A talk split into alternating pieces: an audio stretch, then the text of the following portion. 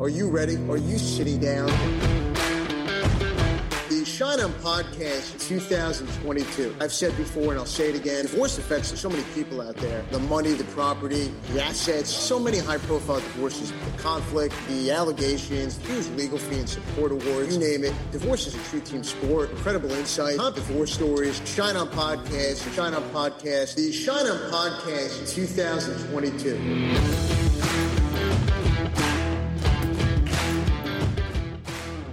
It's episode 39 of the Shine On podcast. I'm Evan Shine. On today's episode, I'm joined by attorney and National Football League sports agent Alexa Stabler. Alexa is the founder of Stabler Sports. The last name may very well sound familiar. Alexa is the daughter of the late NFL great and Hall of Fame quarterback Ken Stabler. Alexa is the Shine On podcast featured guest this week, and wait until you hear my conversation with her. On this episode, Alexa and I talk about family, and football, the interplay between relationships and sports, what the game of football meant to her and her family, her relationship with her father, and the lessons that she learned both personally and professionally from him about life on and off the field, family, football, hard work, and so much more. And for so many people, from youth sports to professional sports, it's more than just a game. Sports, it's the joy, the pleasure, the memories created, the lessons learned, the moments at the football game, taking all of it in the smell of the freshly cut grass, the field, being at the ballpark, the tradition and the history of the game, the bond sports creates between families, parents, and children and siblings. And during my conversation with Alexa, we get into this the sports agency business, how Alexa takes what she learned from her dad and how she applies it to the athletes she works with and represents. We also go around the NFL and get Alexa's take on some of the hot button issues in the NFL today. And producer Dave, before we get into this incredible conversation with Alexa Stabler, let's get right into the docket. And now, let's see what's on the docket. All right, a trio of news stories today for the docket, Evan. And let's start with one from the Huffington Post. Item one. From the Huffington Post comes a story headline How soon is too soon to become attached to your new partner's children? Article uses Pete Davidson getting a tattoo of Kim Kardashian's kids' names as a perhaps questionable choice. So it's a good question. It's one I think a lot of divorced people deal with. Tell us about your reaction to this um, article and the, that dynamic. One of the most common phrases you may hear a divorce attorney say is it depends. And that's because so often it does just depend. In this great article for the Huffington Post, author Brittany Wong asked the question, and Dave, you said it, I'll say it. This is a question that's on the mind of so many divorcing parents who find themselves in new relationships. How soon is too soon? Too soon to become attached to your new partner's children. Now, Brittany gets the experts involved, and we hear co parenting experts who give their take in response to this often asked question of how soon is too soon.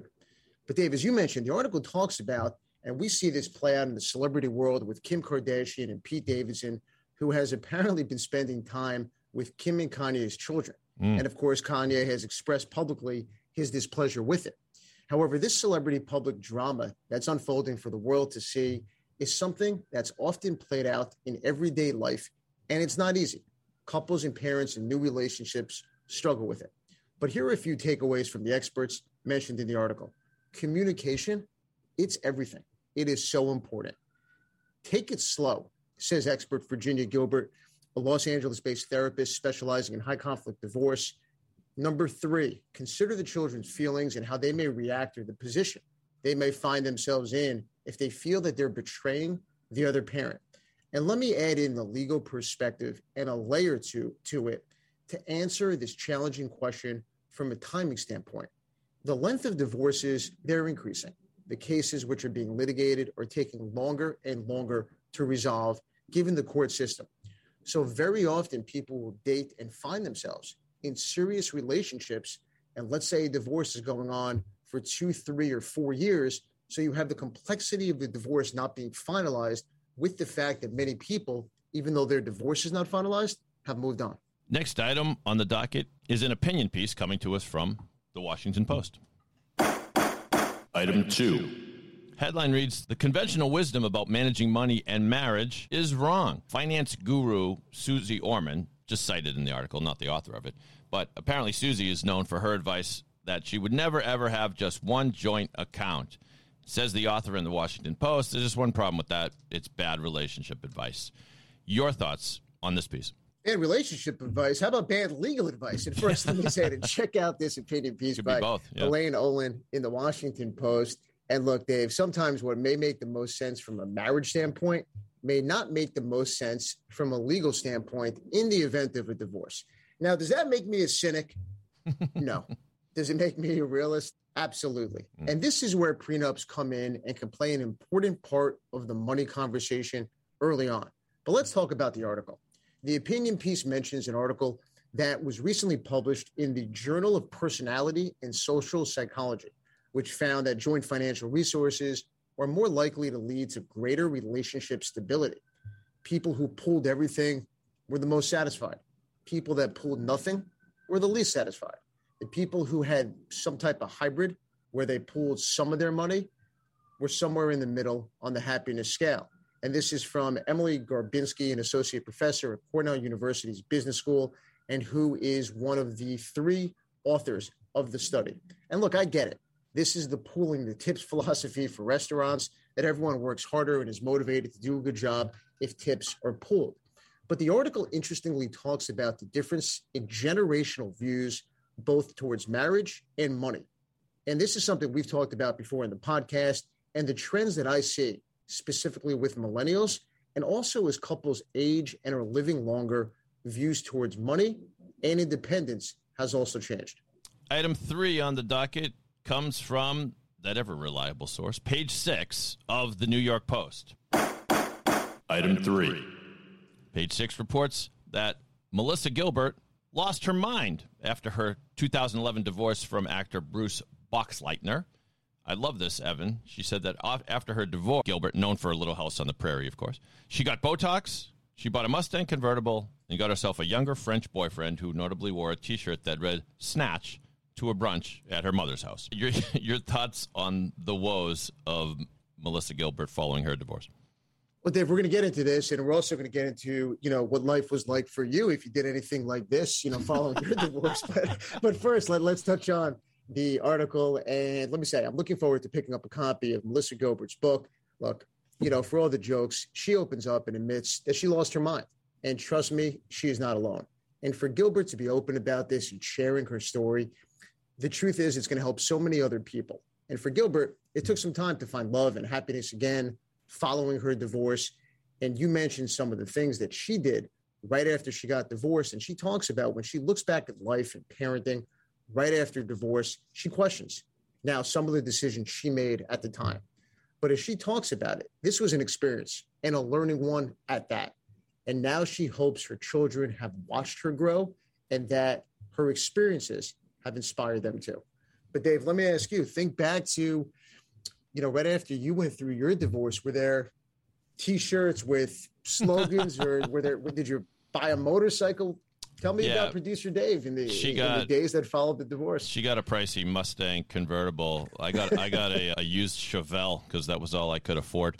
No, I mean, I mean, I the the thing that I might have in common with uh, Melissa Gilbert and many others is that, to be frank, you're a little bit of a mess in the wake of a divorce, and and as I've said before on this program, mine was on the amicable side, but it was just very sad. It it really is the death of something, and so I probably was a little I don't know if irrational, but I definitely did my share of call it partying to try to celebrate freedom and but and maybe some other a couple other weird stuff. I don't remember what t-shirts I was wearing or but but what I tried to focus on the advice I give to people is it, it's okay to be a mess. You're, this is, it is not supposed to be easy. The thing I tried to steer clear of was unnecessary vitriol directed towards my ex, peace with my ex as best I could, and to keep things as normal as possible for the kids. Even that's a chore. I mean, the the kids quite possibly are going to be, you know, at the very least they're unsettled, but you do your best. And so I say, Melissa Gilbert, good on you for admitting all of this because others, I think, indeed will learn. And I, know, I think the lesson is you're never going to get it perfect because, as, as, you know, Evan, if divorce were perfect and neat, then you wouldn't be needed as much.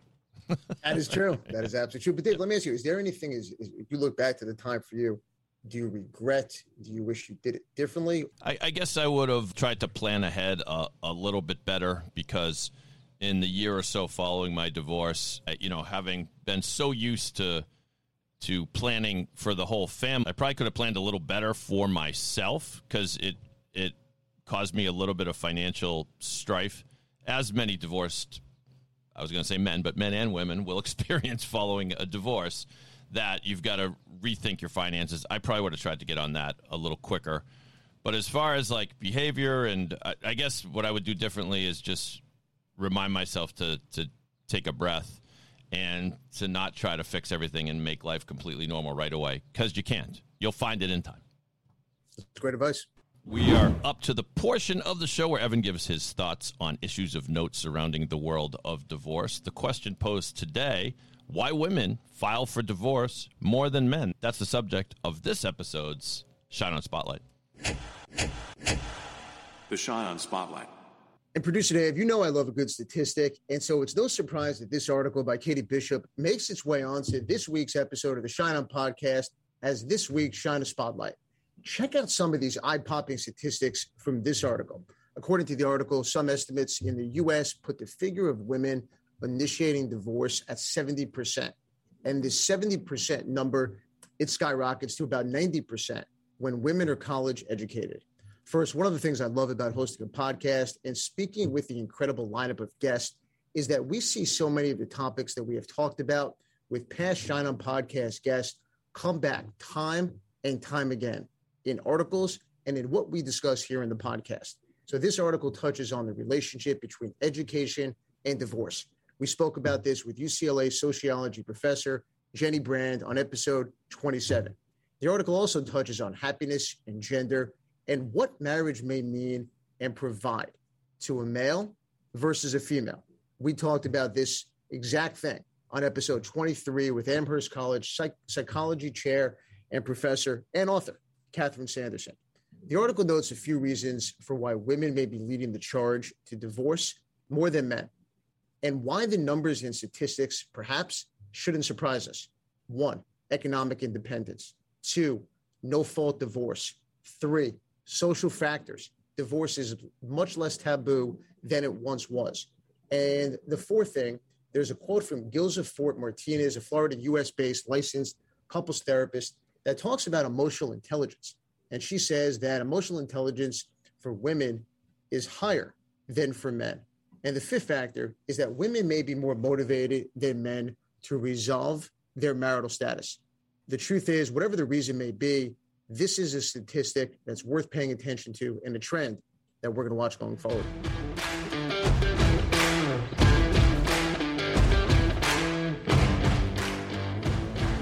Our featured guest this week on the Shine On podcast is Alexa Stabler. Alexa is an attorney and the founder of Stabler Sports, an NFL sports agency dedicated to the representation of athletes and NFL players. As the daughter of Super Bowl champion, Hall of Fame quarterback Ken Stabler, Alexa has lived and breathed the game of football since the day she was born. On today's episode, we're going to talk to Alexa about the game of football, the impact of growing up in the game, what it had on her life personally and professionally, family, football, and the lessons that she learned from her father. We're also going to go around the NFL with Alexa and talk about the game of football today and the ways in which the game has evolved since her father played in the National Football League. Alexa, it's great to have you with us on the podcast. How are you? I'm doing well. Thank you for having me. Alexa, there's a lot I want to get into your sports agency, your career, the impact the game of football had on you and your family. But first, I want to talk about the relationship between sports and family, the impact sports and the NFL has had on your life, both personally and professionally.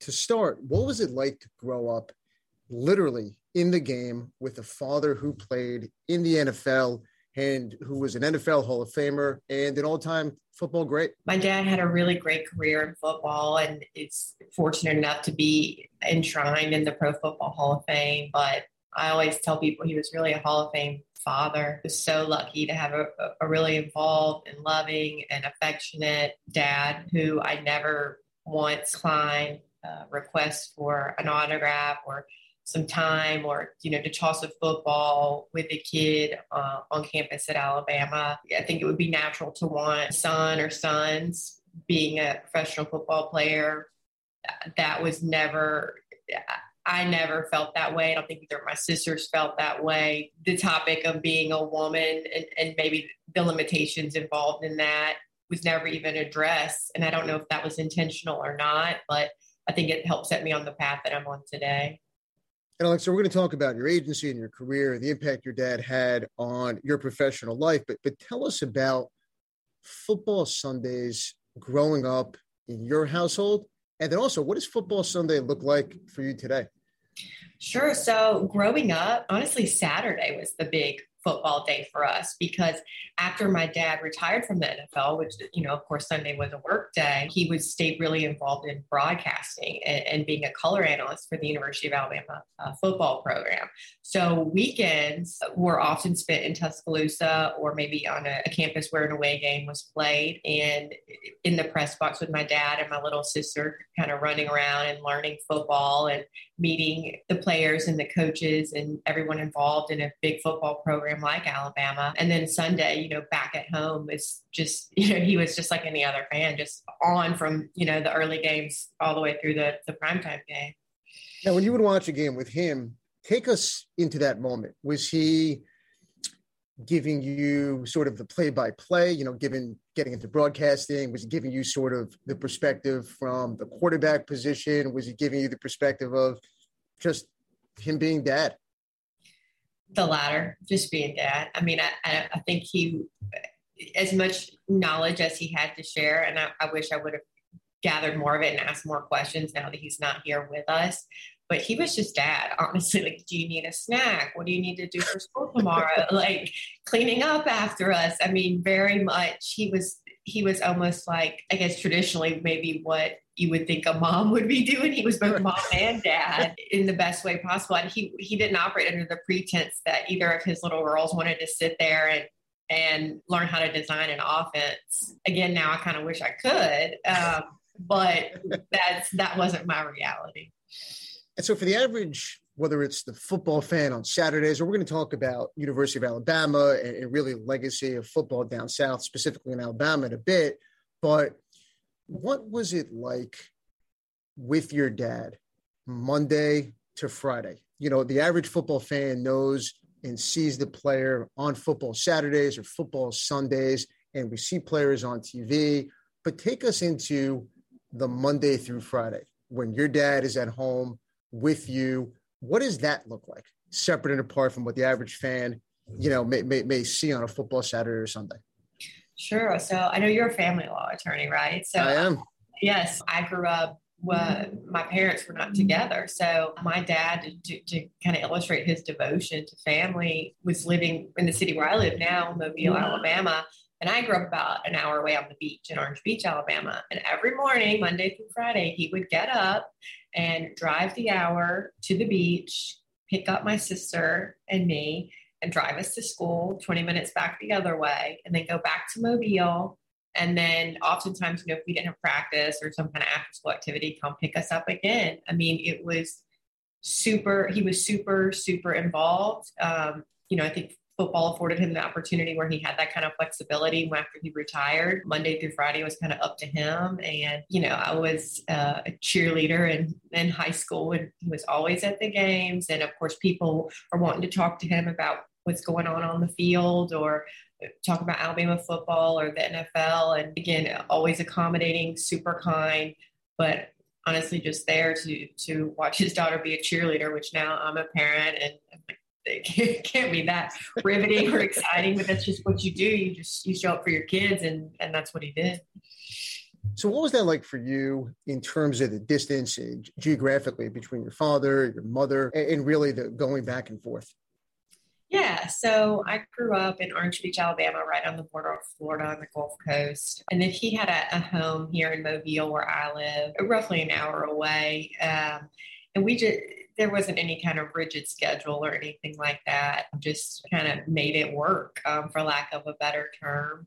But I always remember my dad being present and happy and wanting to do everything he could to help his daughters uh, be happy and successful and fulfilled. I mean, I, I had I think what a lot of people um, unfortunately won't have, and it's something I'm forever grateful for, which was a really strong relationship with my father. And, and I now see, I'm, I'm, coming to learn. I don't know that I'll full, ever fully understand, but the the impact um, that it had on me and, and who I've become today, and continue to you know to evolve to be. Alex, it's fantastic to hear, and it's often said that there's the family that an NFL player has at home, and then there's the football family, the football family that a player has on the field, in the trenches, battling on the football field, the coaches, the the other players.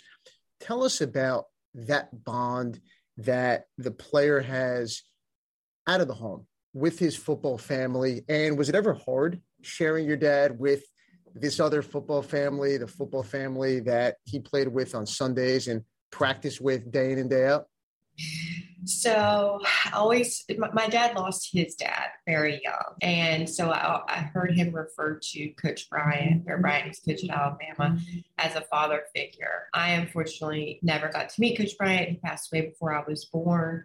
But I don't hesitate to say that his guidance and his influence was a major factor in my dad's uh, football success. And then with respect to the NFL, after after the NFL, my dad moved back home to Alabama, and his his the large portion of his career was spent playing for Oakland out in California. So truly the opposite end of the country. So I didn't get to see them as much, but I will say that after my dad passed away, many of his former teammates wrapped us up in love and support. Cliff Branch, who will be enshrined in the Pro Football Hall of Fame this summer, you know, we would text almost daily. He would send me birthday presents, um, kind of tried to step in there where he could and when he could. The same with Willie Brown, who we recently lost. So, you know, football is family is, you know, sometimes maybe a cliche saying, but at times it's very true. And, and I have firsthand experience with that. Alexa, your father was inducted into the Hall of Fame in 2016.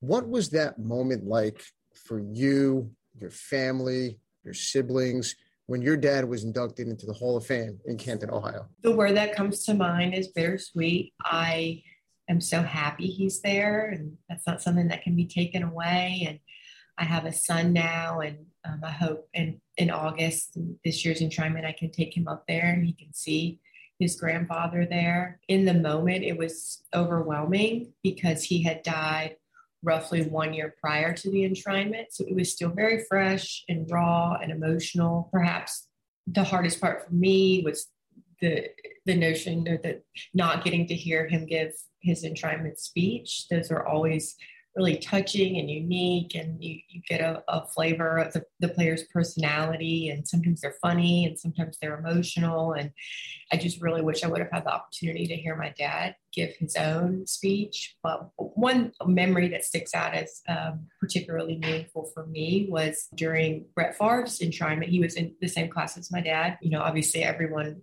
was anticipating his speech, myself included, and he referenced my dad of being a little kid. They're both from um, from the South, Mississippi and Alabama, and him going and, and seeing my dad play a game. And he said something to the effect, and I don't remember his exact words, but you know, he seeing my dad wanting, knowing that that's what he wanted to do, wanted to play like that. And of course, when he went on to have a remarkable career, and so just for him and perhaps you know one of the biggest stages of his life for him to reference my dad meant a lot to me.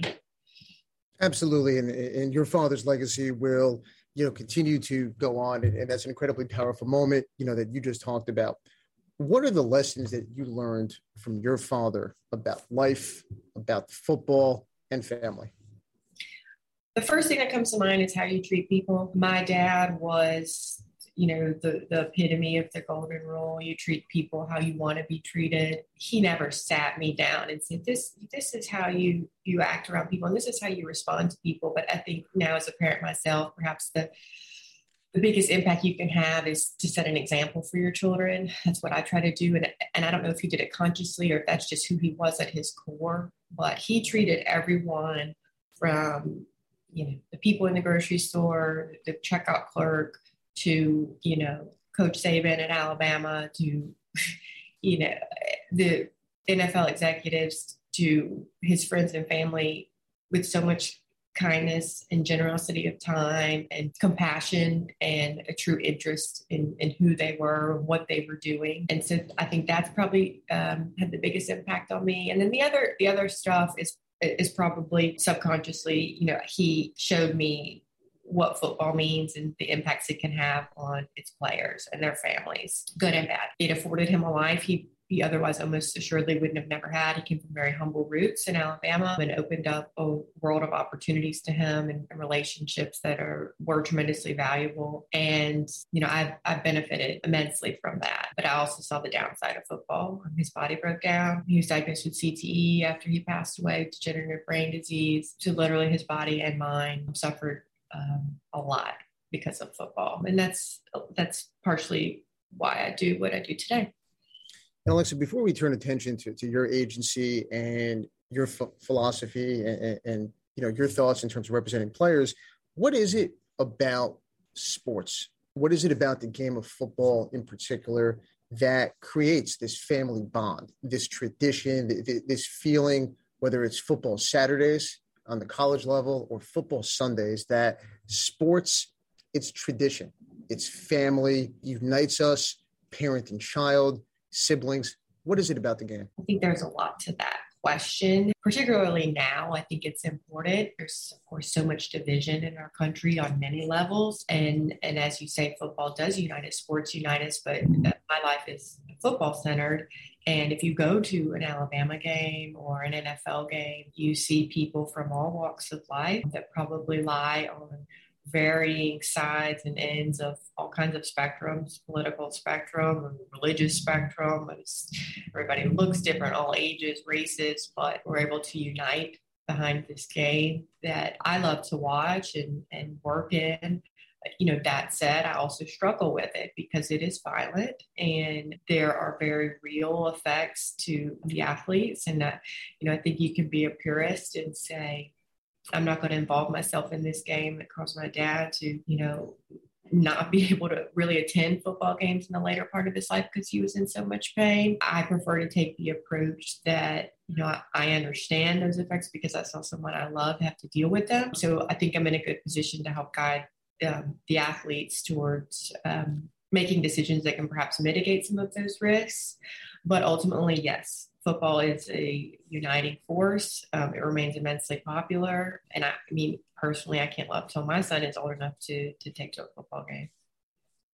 And Alexa, you started your own sports agency, Stabler Sports, and having grown up in the NFL world to now pursue a career in the game that meant so much to you and your family, this has to be pretty incredible. So take us through that journey to becoming an NFL agent, what inspired you to take that leap and start your own agency? I never thought I would work in sport. I didn't grow up um, thinking, oh, I want to work in a football front office or for a college athletic department. I found my uh, graduated from Alabama, found myself in law school, um, finished law school, started practicing law. And then my dad was diagnosed with cancer in 2015. It was a late diagnosis. Five months later, he passed away. So it all happened very quickly. Then, roughly one year later, he was selected to be enshrined in the Hall of Fame. And the responsibility for that enshrinement, the, the parties and the events, and all of the you know symbol in events and the symbols of, of being enshrined kind of fell on uh, my sisters and me, which is a great responsibility. And and as I was there, of course, you see all these greats that the Hall of Famers are still living and come back to Canton some of them are in rough shape. Some of them are in wheelchairs. Some of them are difficult to have a conversation with because of mental struggles. Some of them are not there because of health concerns. And I thought to myself, wow, you know, it's not just my dad. A lot of these guys are struggling. I have a lifetime of knowledge and experience witnessing these effects firsthand. Law school trained me to be an advocate on behalf of my clients. Of course, took contract classes. I practice in a business law firm, you know, maybe I'm suited, I'm in a, in a good position to work on behalf of these players. I saw my dad make a lot of decisions that now as an adult, I look back on and think, wow, what was he thinking? And of course, he was an adult and the responsibility for those ultimately lie with him. But I also think, wow, if he would have had counsel from someone who maybe had a different motivating factor or approach to this, or maybe took more of a long term view, some things could have worked out differently. So I just kind of on a whim decided I'm going to sit for the agent exam. The, the NFL Players Association administers an exam every summer to certify its agents. So I started studying and went to DC and was lucky enough to pass and really wanted to go at it on my own. My dad, I think, is kind of regarded as a I don't know, a little bit of a renegade player or rebel, and I thought well, maybe have a little bit of me. Let me see. Let me see if I can do this on my own. It's a really tough industry, uh, but so are a lot of industries, and I want to do it. And let's see. And that was in 2017, and it's it has been incredibly difficult, but also incredibly rewarding. I love working with my players. I just got back from a game this. Um, spring football game yesterday, and here I am trucking along, still recruiting guys, and come on, give me a shot. I understand this game, I promise you. And more importantly, I understand what comes after. And I, it's hard to explain sometimes to someone who's maybe 20 or 21, but you know, I think my message resonates with some players, and I have no intention of stopping.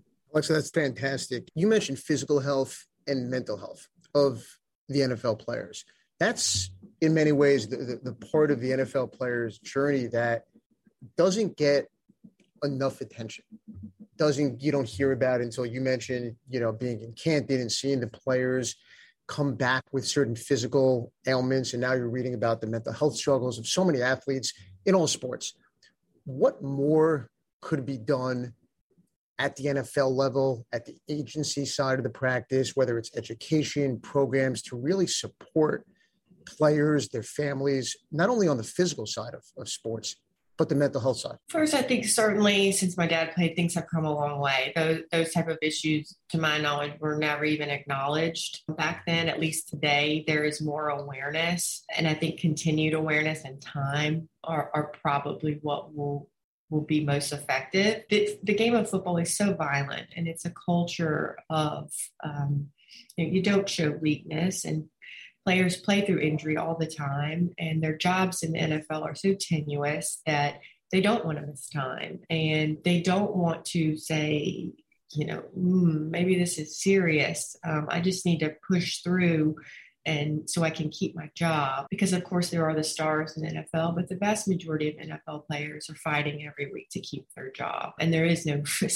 again, for the vast majority, there is no such thing as job security. So what I try to do, and you know, I'm one person, but I, I think all of it, you know, collectively, if we all take the approach of it's okay to talk about mental health struggles, it's okay to seek treatment, it is okay there to, to lessen the stigma of, of mental health, to expect that NFL players who again have no job security and whose bodies get beat down every week to not have mental health issues is, I think, unreasonable. And so, and and uh, another thing I think uh, that could have a meaningful impact is for the NFL to recognize um, the benefits of marijuana. It's legal in a lot of states right now, but still NFL players, they have reduced the amount of testing that the players go through for, for marijuana screening. But I have seen it have an effect in a positive way on both my dad and um, on fresh other professional athletes. That's just I think it's it's a complex problem, it's a complex issue, but I think acknowledging alternative therapies and combined with increased dialogue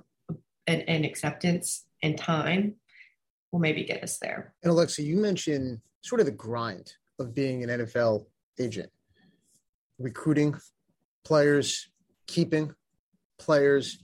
It's a lot different than Jerry Maguire. So give us an inside look into sort of the day day in day out journey for you the recruiting the players the keeping the players just everything that goes into the work that you do and sort of the landscape of the sports agency business today? It's tremendously difficult. I think there's a lot of consolidation in the industry. meaning the big agencies, of course, are in competition with one another, but are able to get, for the most part, the, the, higher round draft picks. For me, of course, I would love to have a first round pick. That's natural. Though I will say I am more motivated by connecting with players who my message resonates with and that I can form a long term relationship with. Recruiting is at the, the heart of this business, like many businesses. And so, what I try to do is identify at the outset, maybe around this time of year, a list of players that I think may be a good fit. And sometimes that is simply scrolling through social media and seeing, getting a vibe for their personality and maybe could we work together?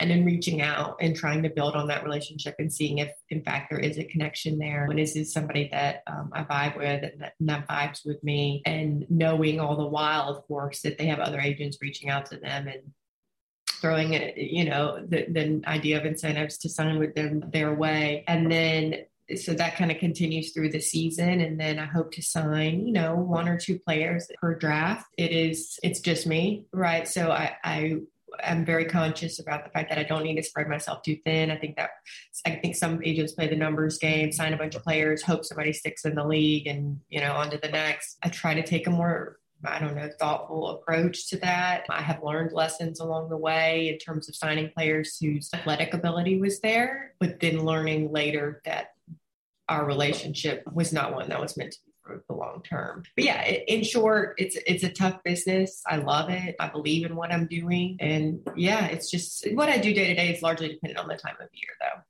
Sure. And Alexa, the, the, the sports agency business, it was predominantly a male dominated industry over the years. What was it like for you, given that culture, to break into the field, to start your agency in 2017? Did you face any pushback in the industry from other agents? What was that like? I've had a largely positive experience. I would think that, or I would say that the, my biggest hurdle is not being a woman, but size, being independent. You know, a lot of player, a lot of athletes, I'm sure across all sports, but again, I work in football. The primary support in their life has been a woman, whether that was their mom or their grandmother or their aunt or their sister.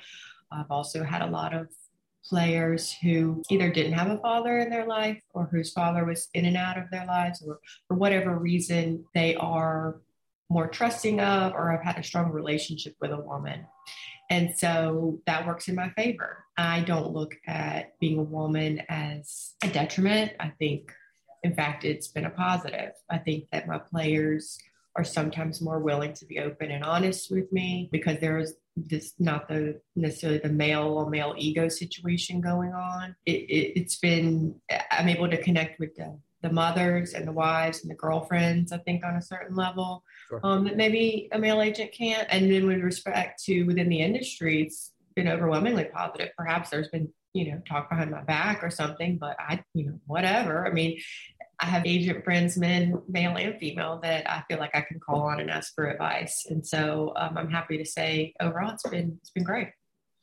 Alexa, you mentioned a few times sort of the, the physical nature of football, the violent nature of the game. The game of football is short lived for many. I think the NFL, the shelf life for a player might be somewhere between three and, and four years. And one day athletes step into the game and there's money and there's fame and there's fortune and there's the spotlight. And it can all be over in the blink of an eye. So when you recruit players and you meant, mentioned finding a match, people who share a similar mindset for you, what is your approach in terms of preparing clients athletes that you work with, their families for life off the field? Yeah, so I think whenever a player it's reported that a player is drafted or signs an NFL contract, people, a lot of people turn and say, "Oh, he's rich. He has all this money now." And perhaps, you know, if you're drafted in a certain position, that's true. But for a lot of players, that's not true. What I like to tell the players is and sometimes they listen and sometimes they don't, but it's blame everything on me. If somebody wants something from you or says, invest in my project, or hey man, I need a loan, or whatever, if at all possible, direct them to me so I can be the no person. I am happy and sometimes enjoy being the no person because I saw my dad get taken advantage of so many times. And I don't handle players' money. I have no access to their money. I for the most part advise them to get a financial advisor that helps them manage their money. But in terms of being a go between or a barrier, I like to act in that role because I have seen what can happen when there isn't that person. And then social media is also something that has to be addressed. My dad's probably lucky that social media didn't exist when he was playing. But I've also had situations where a team has dug up a years old tweet from a player that was you know ill advised and probably as a result of being you know 16 or 17 years old and immature and you know, well, the next thing you know, the GM's asking them about it on draft day. Exactly. And it, with respect to the NFL draft, there is a huge variance. If your draft stock slides, that's a big difference in the money that you're going to get. And, you know, that's that's what they're do they're they've played all these years and finally they're going to get paid. So to, to for something like that to be jeopardized over social media is, is something that's relatively easily avoided but it, and easily taken care of. But every year every year there are players where something surfaces from their social media that costs them a lot of money. So that's certainly something we have to address as well. Alexa, you're also a trademark attorney and there's been so much talk about name image and likeness for college athletes and especially being in Alabama with the Alabama college football program, what it is. Well, first, is this long overdue? And second, do you have any concerns that college football players are going to look to transfer to schools such as Alabama, Florida, Tennessee, Clemson, the list goes on and on because of the opportunities that those schools may provide? This is long overdue for decades, everyone has made money on these players, but these players. I understand they're getting a college education. That said, I have worked with players who literally cannot go home during the week because they don't have a car to drive home in. Their family is living in very rough conditions, and but the school is selling their jersey in the bookstore. I understand the arguments to made on the other side. You know, it's not convincing to me, but I think it's long overdue.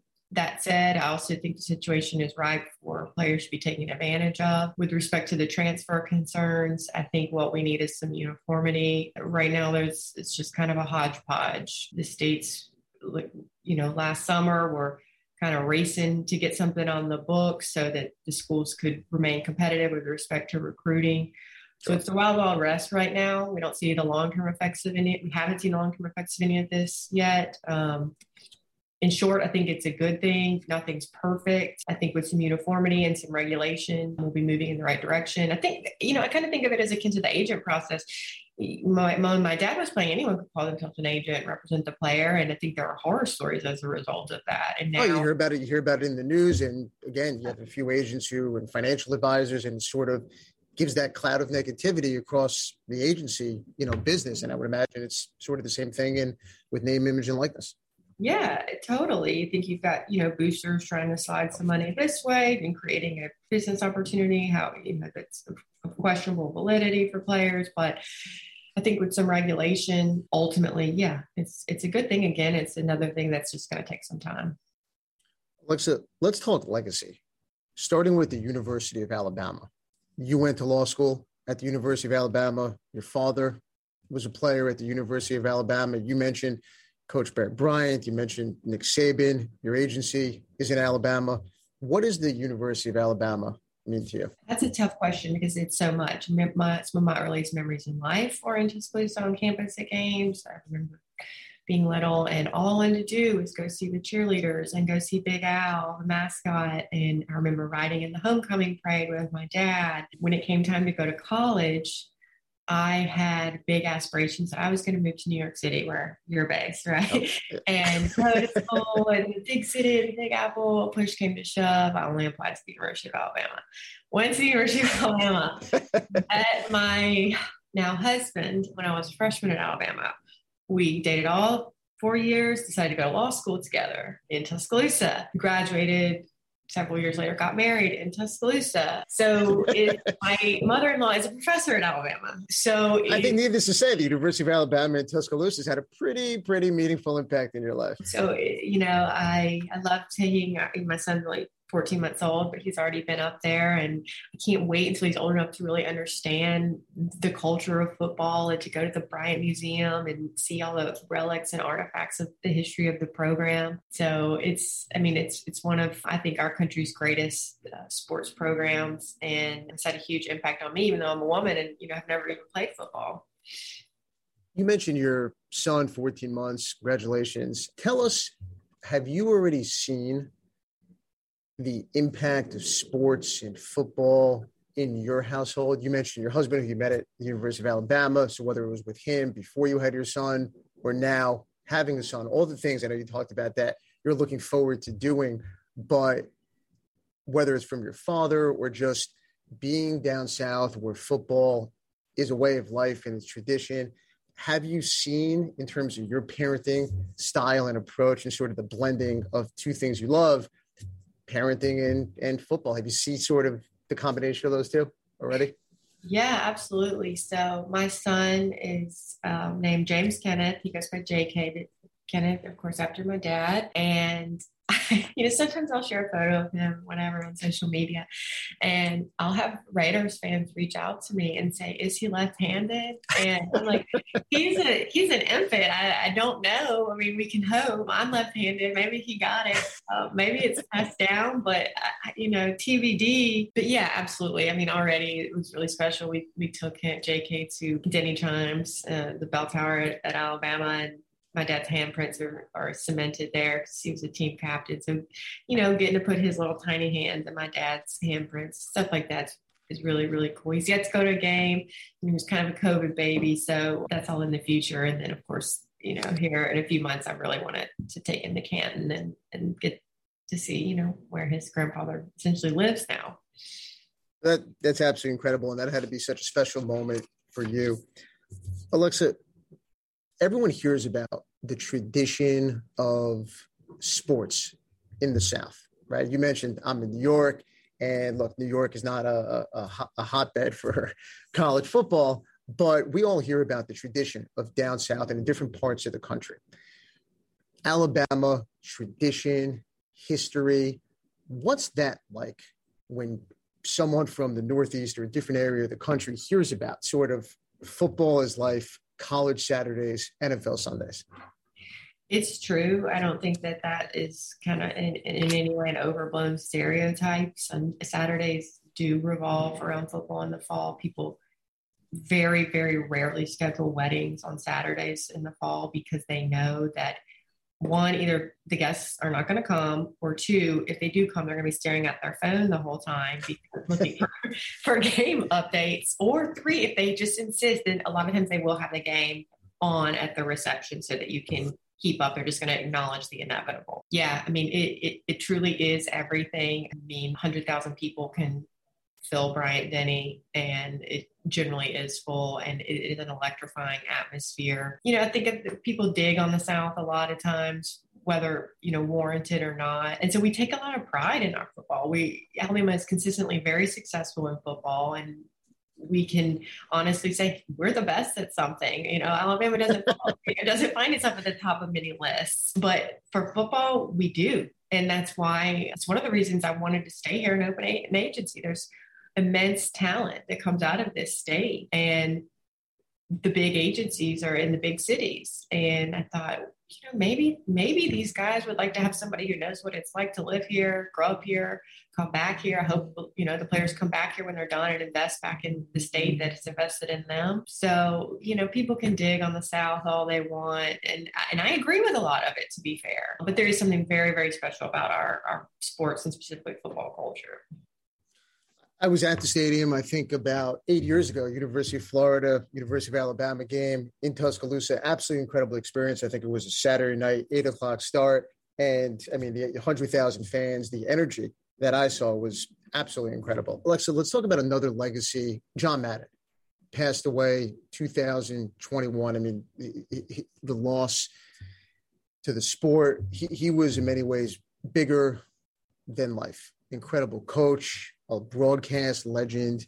What was the, and I know your father played under Coach Madden, and we talked about that. What, what was the impact of John Madden to the game of football and football and in, in life? Yeah, I can speak um, to that through the lens of my dad. Um, my dad would not have had the career I feel confident saying that he had without Coach Madden. I think Coach Madden gave my dad the liberty and the reins sometimes when other, you know, other coaches may not have, considering some of the decisions he he made, and that has, you know, I have benefited tremendously from that. The players that I work with now, they, they all know Madden because of the video game. I sure. mean, that alone is a huge part of his legacy. I mean, he he lending his name to that and being involved in the development and distribution of that game revolutionized pop culture. I mean, there, there's hard, it's hard to find, right? A, a kid that hasn't played Madden or his best friend is obsessed with Madden. And then it, on an individual level, he was always very kind um, and gracious to me. He had wonderful words to say about my dad when my dad passed away. He was my dad's inductor into the Hall of Fame and was so kind to to lend his time and and name to that. Losing him, it, it's hard to put into words. We lost we lost a lot of great football icons, specifically from the Raider family in the past couple of years. But again, you know, he'll live he'll live on forever um, in Canton along with the other Hall of Famers. So you know, I'm sure there's a lot that I'm missing because I didn't know him well on a personal level, but I can say he had a tremendous impact on my life and absolutely my dad's life because of the amazing um, person and coach and, and business person that he was. Alexa, as we finish up on, on the podcast, let's take a quick trip around the NFL. I want to get your thoughts on a couple of, of issues. We talked about the physical nature of the game.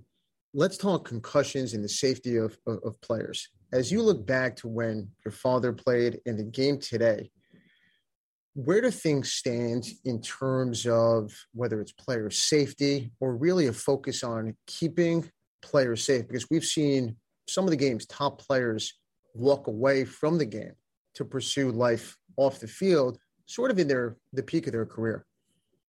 So I work in football, but I don't even know if I will allow my son to play contact football. Certainly, you know, as a child, I would struggle with that decision. Um, so I absolutely respect the decision to walk away from football. In, in a sense, I kind of wish my dad would have done the same because of the struggles that he dealt with, certainly in the later part of life. I think that they're, I'm very proud of the NFLPA. I think that they advocate well on behalf of the players with player safety top of mind. There have certainly been rule changes that I think make the game safer, certainly at the quarterback position. That said, there's a long way to go. It's hard because, you know, I think they're modern day gladiators, right? I think one of the one of the reasons people love to watch football so much is because of the violence and the hard hitting. And I don't know what that says about us as humans, but I think that that is true. So I don't think that it's ever going to be perfect. And I do think that if my dad were here today, you'd say I'd do it all over again in a heartbeat. And I still think that a lot of young men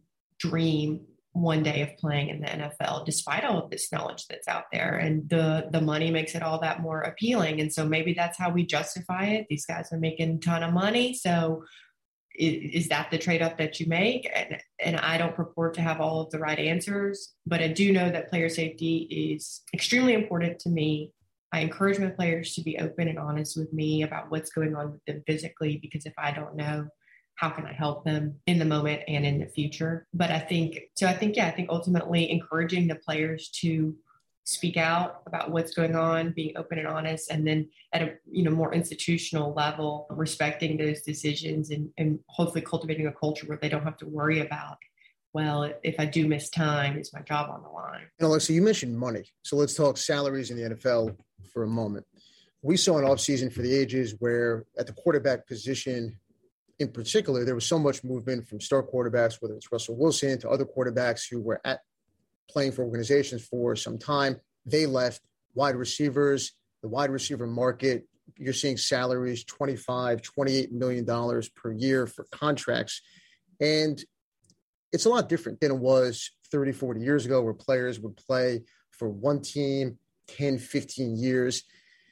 As you look at, the landscape of the NFL today, in terms of the players in the movement, what do you see in terms of the trend going forward. And also from the agent perspective, there's essentially no off season. You have the regular season and the playoffs, and then you have draft day and, and sort of the free agency market. What's it like on the agency side as well. With respect to player movement, you know, I think of course, free agency was a hard fought battle to even get there. And so I think it's highly individualized. Of course, money plays into the calculation, but think you can't overlook team fit and culture and where player feels he has an opportunity to truly make an impact and to truly succeed. So, with respect to movement, look, the team sides, they don't have much loyalty to players. They burn already turned their rosters all day, every day. So, sure. I, don't, yeah. you know, I don't think you can expect a player to say, you know, to have to reciprocate where there is no reciprocation, right? If they see the locker room, the faces in the locker room changing all day, every day, well, you know, why? I understand wanting to be loyal to your team, teammates, and the, the fans and everything, but you know, with respect to, to movement, I understand and, and support it. And with respect to the salaries, you know, of course, I'm an agent, super biased. The the CBA is structured so that the players get a, a, very good share of the revenues. Of course, I'm always in favor of the players having more. They're bearing the brunt of this very risky sport where it's not a matter of if, but when you're going to be injured. So, yeah, I mean, um, the salaries it's not like this money is just made up. The, the, the, TV contracts command this money. It's really us as fans and viewers that are driving these salaries. If we don't tune in, the league can't command these billions of dollars for TV contracts and the players don't make that much money. You know, that said, I think people don't have tend generally to have a lot of sympathy for players because of the figures they see reported in the media. But I, again, uh, it's a league of, for lack of a better term, have and have nots. The vast majority of players are not making these salaries that you see the quarterbacks playing for. And, and as you um, alluded to, they have very short careers for the most part. And, and often when that career wraps up, it's like very stark and abrupt end. And the question of what next is looming and can often be a very difficult transition. Yeah, so that you know, my heart is with the players, and whatever is in their best interest is the is what's important to me because to see the impact the game has on them and their families. Alexa, this was absolutely fantastic. I want to thank you for coming on the Shine On Podcast. It was an absolute pleasure. Thank you very much. Episode 39. What a show. Alexa Stabler. Wow. Was she fantastic or what? I couldn't get enough. Tremendous spot with her. Listening to her talk about her relationship with her father, the lessons that she learned about life on and off the field, and what the game of football meant to her and her family. Producer Dave, how great was that spot? Fantastic. I felt like we could have gone with her a couple more hours. Just a great, great mix of business, sports, memory of her father. All great. And Dave, thank you to you and the Boston Podcast Network. And thank you to all the listeners. You can listen to the podcast on all major podcast platforms, the Shine On Podcast YouTube channel, and Pod 617. Follow the podcast, send in your comments and questions to Evan at shineanddivorce.com, and follow me on social media for the latest content. I'm Evan Shine, and I'll talk to you again real soon.